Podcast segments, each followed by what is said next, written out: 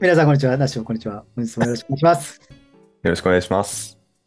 本日は、リバー流れないでよ、公開記念ということで、ループ映画を見てみようという回ですね。そうなりますかね。ということで、あの、ナッシーは、ヨーロッパ企画さんの、これヨーロッパ企画さんだったんですね。そうなんですよ。のリバー流れないようを見て、まあ、僕は、マンデイズっていう、まあ、北スポーツさんが主演なのか何なのかよくわかんないですけど、まあ、メインで出てるうー作品を見たので、ほうほうほそれについてちょっと今週は話していきたいと思います。よろしくお願いします。う。お願いします。いや、ちょっとね、このリバー流れないよは、ちょっと見たい気持ちはあったんですよ。っていうのも、うんまあ、そもそもそのヨーロッパ企画って、まあ面白い舞台を作ることで有名じゃないですか。もうね、皆さん知ってる、もう、その劇団と、あとこの上田さんうんそう作ってる人は、うんもう有名だよね、めちゃくちゃ。まあその界隈ではね、その、みんなが知ってるレベルかっつったらまだそんな感じではない気はしますけど、なんかちょっとこう映画とか舞台とかに、えーが好きな人はまあ知ってるかなみたいな感じのレベルですうけどんうん。で、ヨーロッパ企画さんの過去の作品で言うと、サマータイムマシンブルース。もあるし、まあ、一個前の映画で、ドロステの果て。ね、そう、それ見てないんですよね、私。まあ、あれもなんか、ループものではないけど、まあ、ちょっとそれに近しい、なんかね、 そんな感じだったみあたっいたです。りするんで。で、リバー流れないでよ。でよ。一旦予告編ちょっと一緒に見ましょうか。はいはいはい。マンデーではなく、まずこっちから。こっちから、いやいや、こっちの方が公開日が最近じゃないですか。確かに確かというわけで、行きましょう。うちらここ片付けましたよね熱燗が鍋の中に戻っちゃうんですなんか食っても食っても減らないのよ戻ってたあれループ戻ってますちょっとじゃあ、ああらすじを読んでもいいですか。に。はいはい。舞台は京都の老舗料理旅館富士屋。中井の美琴さんは川のほとりで佇んでいたところ、お上に呼ばれて仕事へと戻る。だが2分後、なぜか再び先ほどと同じくう川の前にいると。美琴さんだけじゃなくて、番頭中井料理人宿泊客たちは皆異変を感じ始めていた。ずっと熱くならない熱燗、なくならない締めの増水、永遠に出られない風呂場、自分たちがループしている。ちょうど2分間。2分経つと時間が巻き戻り、全員元いた場所に戻ってしまう。そして、それぞれの記憶だけは引き継がれ連続している。うんうん。このループから抜け出したい人、とどまりたい人、それぞれの感情は乱れ始め、それに合わせるように雪が降ったり止んだり、世界線が少しずつバグを起こす。力を合わせて原因究明に挑む皆を見つつ、ミコトは一人複雑な思いを抱えていた。そしてどうなるかという話ですね。なるほど。こっち2分っていうのが、まあ珍しいパターンですよね。珍しい。めっちゃ短いじゃないですか。まあ普通ループものって言ったらなんか1日とかさ、1週間とかう1ヶ月とか、まあそういうのはあるけど、2分間って言ったらね、できることも限られているというか、はいはい。なんか一回漫画でなんか1分間だけのループものを見たことあるんですよ。ああ、そうなんですね。でそれはもうなんかあの、教室っていう、まあ、閉鎖空間の中でこう物語が展開するみたいな感じで、うんそうん、今回こう2分間なんで、まあちょっと旅館とその周辺ぐらいな感じになるんですかね、舞台としては。そう、もうね、旅館、ワンロケみたいな感じ。旅館とその周辺。いそうだよね。そんな感じだよね。どうでした面白かったですかや、面白かったですね。なんかね、ほんわかした感じ。大分かした感じなんですか見終わった感じの気持ちが、ほっこりって感じの。そうね。予告編見た限りだと、ちょっとえ笑顔あふれる感じだったじゃないですか。そう、そうね。そうなんかちょっとあんまそこ、まあ、深刻になる瞬間もあっただろうけど、まあ、そこまでシリアスな感じではないというかね。ないですね。いいじゃないですか。で、ちょっとまあ、勝手に予想すると、はいはいはい。最後こう、神社の境内にこう走ってってる様子があったじゃないですか。はい。ああれが解決のポイントなんじゃないですか。まあ、確かに。 そうですねもう。あの、神社周辺で解決しましたね。確かに。でもこれ、どうだろうね。ヨーロッパ企画のサマータイムマシンブルースは見ました。あ見ましたね。なんなら、あの、四畳半身は体型あ、版も見ました。あ、そうなんです。あれ面白いんですか。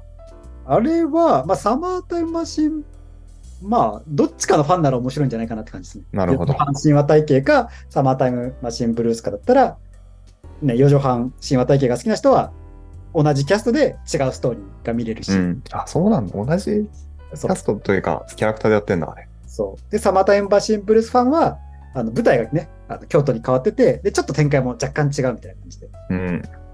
スピンオフ的、スピンオフでもないか。リメイク的な感じでね、楽しめるっていう側面があるし。でも、こう、世界観はあの、四畳半神話体系の感じなんで、こう、なんか、主人公のトガキというか、はいはいはいや、ちょっとちょいちょい入ってきてみたいな感じい。。そうか。なるほどね。私、ヨーロッパ企画は、まあ、サマータイムマシンブルースが好きなんですよ、あの映画が。うんうんで、あれと、あと、その劇のうん。うん。 DVD みたいなのを4作品ぐらい見たことあるぐらいで、そんなにファンじゃないんですけど、すごいヨーロッパ企画っぽいうん。映画でしたよ。本当にえーでも DVD ね、4つ見てるって、まあまあまあ好きなんじゃないですか。 そうね、先輩から借りて。正直、ドロステの果てとサマータイムマシンブルースしか知らないです。でも、あんな感じですよ。 脚本もきっと。でも、あったわあの、冬のユリ・ギラーが変わった、あの、曲がれスプーンも見てましたわ。ああ。じゃあじゃあ、こんな感じの、 3あつれはで、した。は見てるって感じですね。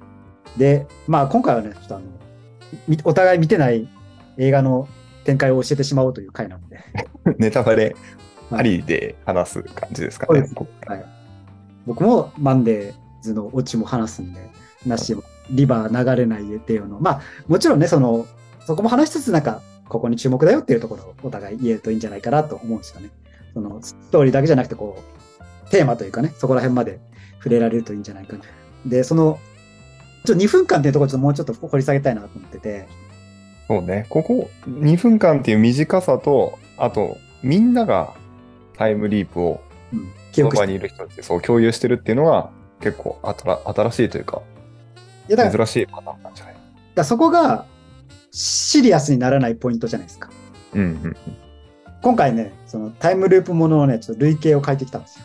うん。おお、言うて大したもんじゃないですよ。素晴らしいですね。別にこれはなんか、タイムあのタイムループものにはですね、態度というものがありまして、態度。まあそのタイムループに対してネガティブな態度なのか、ポジティブな態度なのか。はいはいはい。で、ネガティブな態度の時は、そのその後の展開としてね、うん。苦悩が描かれる。うん。で、ポジティブな態度の時は、なんかその成長。うん。じゃあこれこれをきっかけになんかちょっと、積極的にこう、せ自分、自己をせ成長させようとか、話を展開させようみたいな。で、あとはその、これはまあ、フェーズね、そのネガティブからポジティブになったりもするし、うん。ポジティブな状態からこう、原因究明とか、タイムループ状態をこう享受するっていうこう態度にな,うんな、するんですけど、で、あとはその原因究明、このタイムループのこの原因は何なんだろうっていうことをこう原因究明しようとして、で、まあ、そう解ね、そこがやっぱりある気がするね。タイムループっていうものは。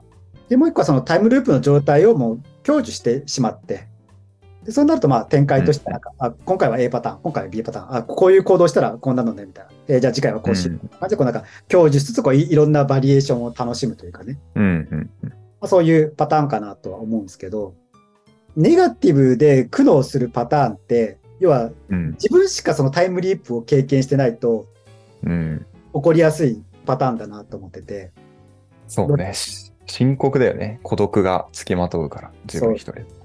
でもその、で、実はマンデーズも、あのみんな、まあ、マンデーズはね、こう徐々にみんな共有していくっていうパターンなんですよ。はいはいはいはいはい。でそれがちょっとまあ、お面白、前半の面白さのポイントなんですけど、はい。だからそれがこうやっていけばいくほど、こう深刻さが減っていくんですよ。うんうん要はこうみんなで、げみんなでこう原因究明に行こうっていうなんかこう共通の目的ができるわけじゃないですか。うんだからこう、ネガティブになりにくいなっていうのが一つあるかなとうん。思いますね。で、あとまあ2分間だけど、まあみんなが共有しているっていうところで、まあ割と、ね、さっきのそのあらすじにもあったけど、教授に走る人もいるんじゃないかな。まあとりあえずもうちょっとこのパ、この今のこの時間を楽しもうぜみたいな感じでね。うんうんシリアスじゃないがゆえになんかちょっといろんなパターン試してみようみたいな感じ。うんうん。ということにもこうなりやすいのかなっていう。そうですね。いらっしゃいましたよ。享受してる方が、うんキャラクターの一人に。で、で、おそらくそれは、まあ、享受してたのは、小畑さんじゃないですか。そうです。キャラクター見てたらね、それは小説、締め切りを、締め切りっていうものがある小説家というキャラクターだったらね、おばたさんは。うんそれ嬉しいよなって。じゃあ小説家としては、もうちょっとこう、この時間を楽しんでいたいというか。うん、締め切りから解放されてっていうところで、ある種群像劇だったですね。いろんなキャラクターにこう、カメラが回ってってっていう感じのところがあるので。まあ、細かい話はお置いといて、どう展開するんですか展開はね、やっぱりシリアスにはならないですけど、2分間のループ、困るねっていう話になるんですよ。作業が進まないから。まあ本当に小さな困るねっていう感じ。中井さんからすると、部屋掃除したのに、あ、まあ戻っちゃうみたいな。せっかく掃除した部屋が、もう一回掃除しなきゃいけない。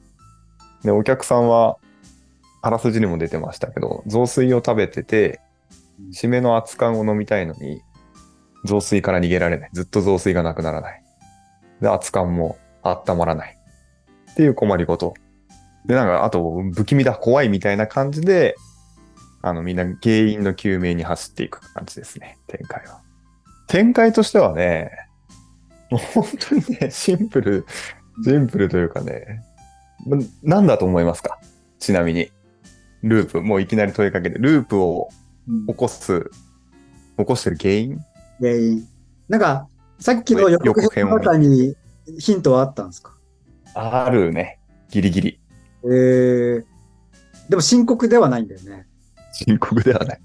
これ2分間ってとこに意味はありますかまあ、ないですね。具体的な数字っていうのは。ちょったとだなんか正確に2分間っていうところは、かなり、まあ確かにねって感じがしますね。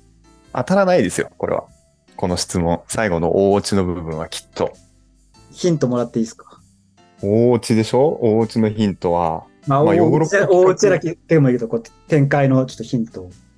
まあ、まず、えーじゃあ自分が2分間のループ、いろんな人となった時に、原因、なんだと思うって言った時に、魔法的な力を考えないですかまあ、かん考えます。そう症状的なね、まあ、普通はありえないことなんでね、時間が巻き戻るっていうのは。そうそうそうそうであとよくあるパターン。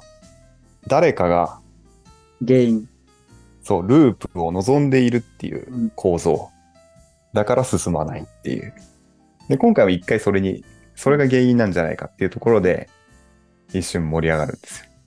でも、 結局、全然違ったっていう、うんうんうん力の抜けた展開でしたね。はいまあ、だから途中でこうみんなでこう原因、あれじゃないか、これじゃないかってやるんだけど、まあ、全部こうちょっとこうかすすかし感というか、そう。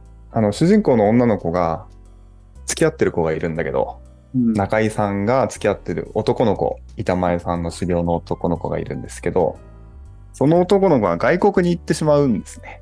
で、それを嫌だと思っていて。うんあ、いっちゃうのね、もう。いや、ここはいいんです。大落ちがまだあ謎こです。ここはまだいいんだ。はいはいはいで、川に向かって、今がずっと続きますようにっていう、私は祈りましたって。はいはい。あ、なるほど。これ、私が原因なんじゃないかみたいな。そうそう、これが原因だと思うので、もう一度祈ったらきっと治るはずですからって言って、で、2分間なんで、じゃあ、次のループで祈りますわ、みたいな感じで。そこできっとループ解消されると思うんで、よろしくお願いします、みたいな緩い空気でやってったんだけど、この子がまた願ってもループは解放されなかったんです。で、うんまあ、今までの話を聞くと、特に誰かが原因ってわけでもなさそう、出てくる人の。いや、出てくる人ね、一人原因が、予告原編因がにちょっとだけ映ってる、うん、とある人が、とある人が原因なんですよね。ちょっと待ってください、今予告編を見返してるんで、これわかんないちとょ思っとちょっと待ってください。主人公ではない、まあ、主人公の彼氏でもない、う。うん。で川に祈っても意味がない。一瞬だけしか映ってなかった、予告編に。わかった、漁師さ漁師さん、違いますね。ん。ダウンかい えあのアイドルっぽい子も違う。アイドルっぽい子です。そのアイ子ドがルっぽい子は合あってるあったんです。アイドルっぽい子の今画面見えてますちあ見見えてるよ。ょっと、どうですか、そのビジュアル。 いや、しょうもないオチだったら、予告編で一瞬こう、すっぽんぽんってこう、頭にシャンプー乗っけて出てくる人がいるじゃないですか。はいはいはい。あ、あの人かなと思ったんですけど、そういうわけではなかったです。ちょっそういうと、わけではないです。この回答は取っといたんですけど、そういうわけではないと。えーアイドルの子、この子の子、えーそうです、そうです。久米さん、久米いいっ役す。乃木坂46の子なんだね。うんうんこの子の衣装がね、うんうん。うん、ヒントかな。衣装がヒント。何この子は何未来から来たとかそんな感じおそんな感じそんな感じだ。未来から、未来から来て、はい。ここからもう完璧な、もうほぼ正解ですけど、完璧な正解までたどり着けますかね。ヨーロッパ企画っぽさをこう考慮して。ヨーロッパ企画 こうでこ、この子がもう一個出てくるシーンがあるのよ、予告編で。はいはいはい。それがなんかこう神社の、はいあ。のー大吉とか中吉とか、はいはいはい。そういうのをこうなんか結ぶところはい。にちょっとこう出てくるシーンがあって、なんかこう結び直してるんですよね。 うん。なので、あのでもね、でだから、まあ、外れもちょっと含めて、まあ、考えをこうどんどん言っていくと、はいはいはい。くじ引きをね、引き直したいみたいな、うん。あったりするんですけど、でもそれが2分と関係なさそうなんだよな。そう。2分って、夜の生きてて2分間だけのものってないよね、だってカップラーメンは3分だしウルトラマンも3分だしあそこまで具体的にっていう数字に意味はないですね。ただその短い時間で区切られてるっていうあところがポイントポイント。ポイントあ、これ当たらない。で、この子は未来人なんですよ。未来人はい確定け結構先の未来50多分で何でこの時代まで来たとそのタイムマシンでしょはいはいはそれ何それがそれがあの何ヨーロッパ企画のいつものタイムマシンだいいや今回もいいタイムマシンでしたよ造形があでも造形は違うわけね違うあのタイムマシンではないけどタイムマシンではなくえーでも神社にあるもん神社はあんま関係ない神社広いから、まあ、そのタイムマシンもしタイムマシンを作るとしたら、もしタイムトラベル中にトラブルが起きた時にうんうん備えてそ備えそて、どういう機能をつけますかタイム、タイムトラベルで一番怖いことって何だと思いますかまあだからそのね予期せぬ時代に行くとか帰れなくなるとかそういうことじゃないですかえーもっとひどいことがやっぱりタイムトラベルにあるじゃないですか。か形のかか形が変わっちゃうとか、まあ近いのかな。バックトゥーザフューチャーでうん一番の問題は、燃料がないバックトゥーザフューチャーの、あの、あれだ。か過去改変だ。タイムパラドックスを生み出してしまうというか、こう過去改変。そうそうそう。そうです。タイムパラドックスがやっぱり怖いですよね。うん。時間旅行って。そうね。時間、タイムパラドックスを防ぐ機能をタイムマシンに載せておいた方がいい気がしますよね。確かにね、いいいい気がするね。タイムマシンが故障した時に、で、このタイムマシンは故障しちゃったんですよ。もう故障しち ゃった。女の子はの。で、あの、タイムマシン製造者のヨシさんが、ある安全装置を、安全機能を、そのタイムマシンにつけていたんですね。タイムパラドックスが起きないように。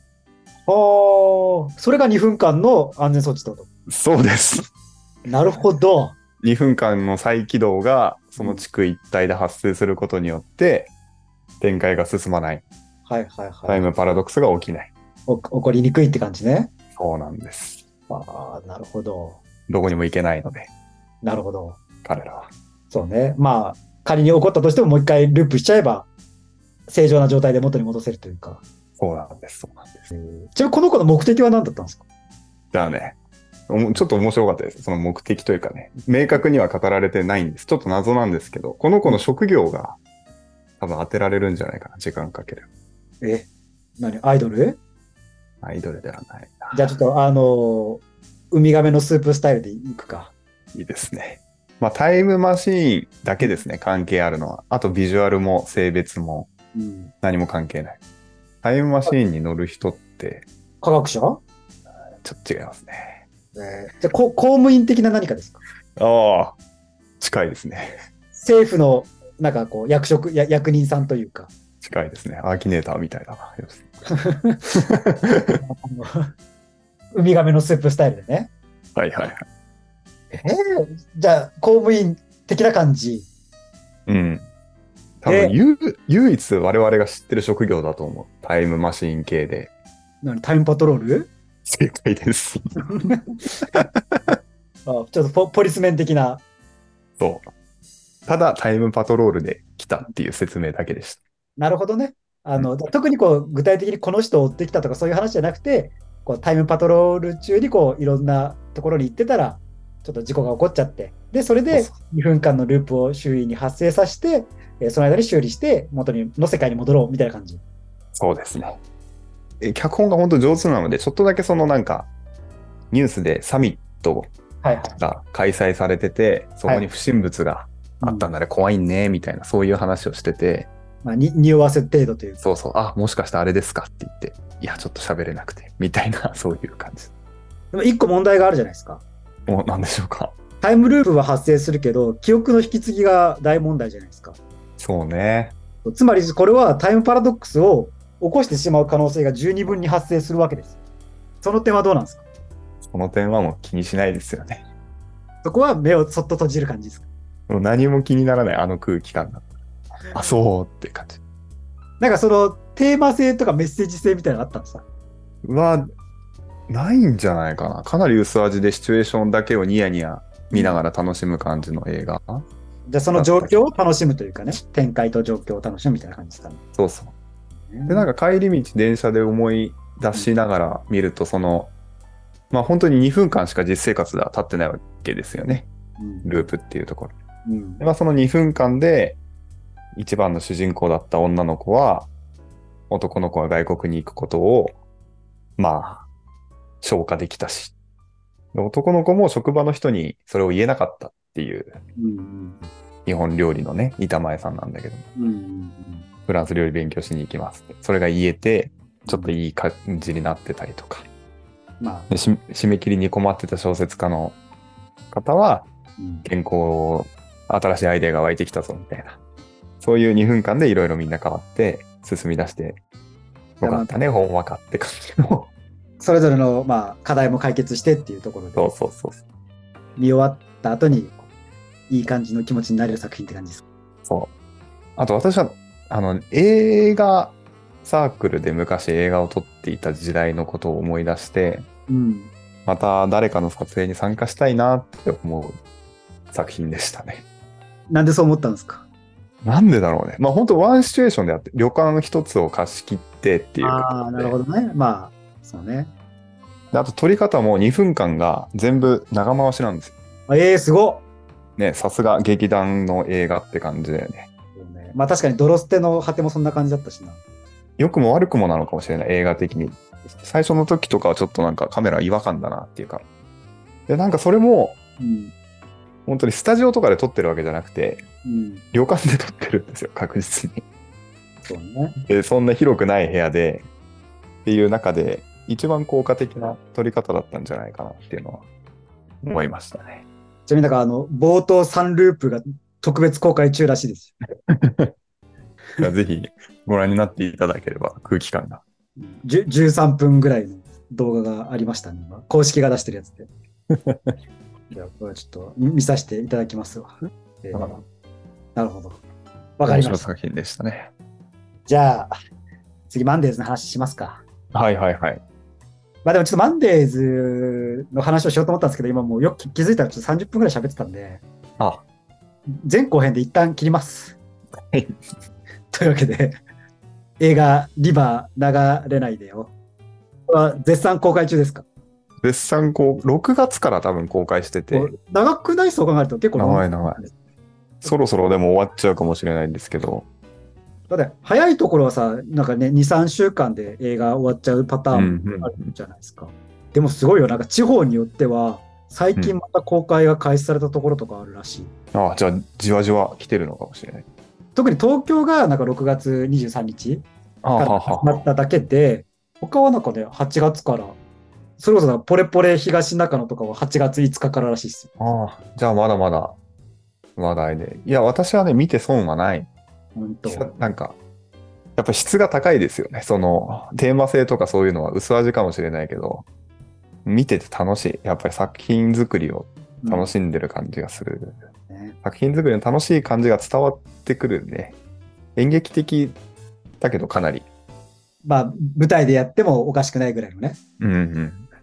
まあ、これに関してはね、展開もクソもないですよね。サマータイムシンブルースもあの展開してても、まあ、何回見ても面白いじゃないですか。そうそうそう。あ 本当にだから、そういう脚本、本当上手よね。本当面白い。ちなみにどこで見たんですか私はテアトル、新宿。テアトルでもやってるんだ。あ、本当だ。テアトル新宿7月7日からやってますね。久しぶりにああいう中規模の映画館に行って、うん最近までは本当ハリウッドの対策とかで全部でかい映画館で見てましたけど、やっぱりいいですね。あれぐらいの規模の劇場は。アンパンマンのポスターを貼ってありましたか あんまこのポスター貼ってなかった気がする。ね絶対貼ってある。いや、あのね、アンパンマンはね、テアトルがやってるらしいですよ。そんな。そんなのがある。ほら、だからあるじゃないですか。そうポそうそケうモンはここ、コナンはここ、ワンピースはここみたいなのあるじゃないですか。はいはいはい。昔テアトル、いや、これ、いいまだにそうかわかんないですけど、昔あの、テアトルの、なんか会社説明会かなんかに行った時に、皆さん、これがやってるアニメ知ってますかみたいな感じで、 誰も答えられなくて、すげえ気まずい雰囲気になったんですよ。 で、説明してたおじさんも、あ、すいません、うちがやってるのアンパンマンです、みたいな感じで。あ知らなかったな。そうそれが、あの、あまりにもこう、気まずすぎて、いまだに記憶に残ってるんですよ。 なんていうんですかね、こうシネコンじゃないところかもしれないですけども、やってるところそは。うそうそうそう。夏にこう暑さをしのぐためにちょっとちょろっと映画館に入るで見るぐらいがちょうどいいんじゃないかなっていうところですねうん、上質な。まあなんか気合い入れずにこうフラッと見てフラッと楽しんで帰れるというかうんうん。わかりました次回は同じループものなんだけどもちょっと経路の違うものということでちょっとマンデーズをしてみたいと思うんでというわけで今週もありがとうございましたありがとうございました。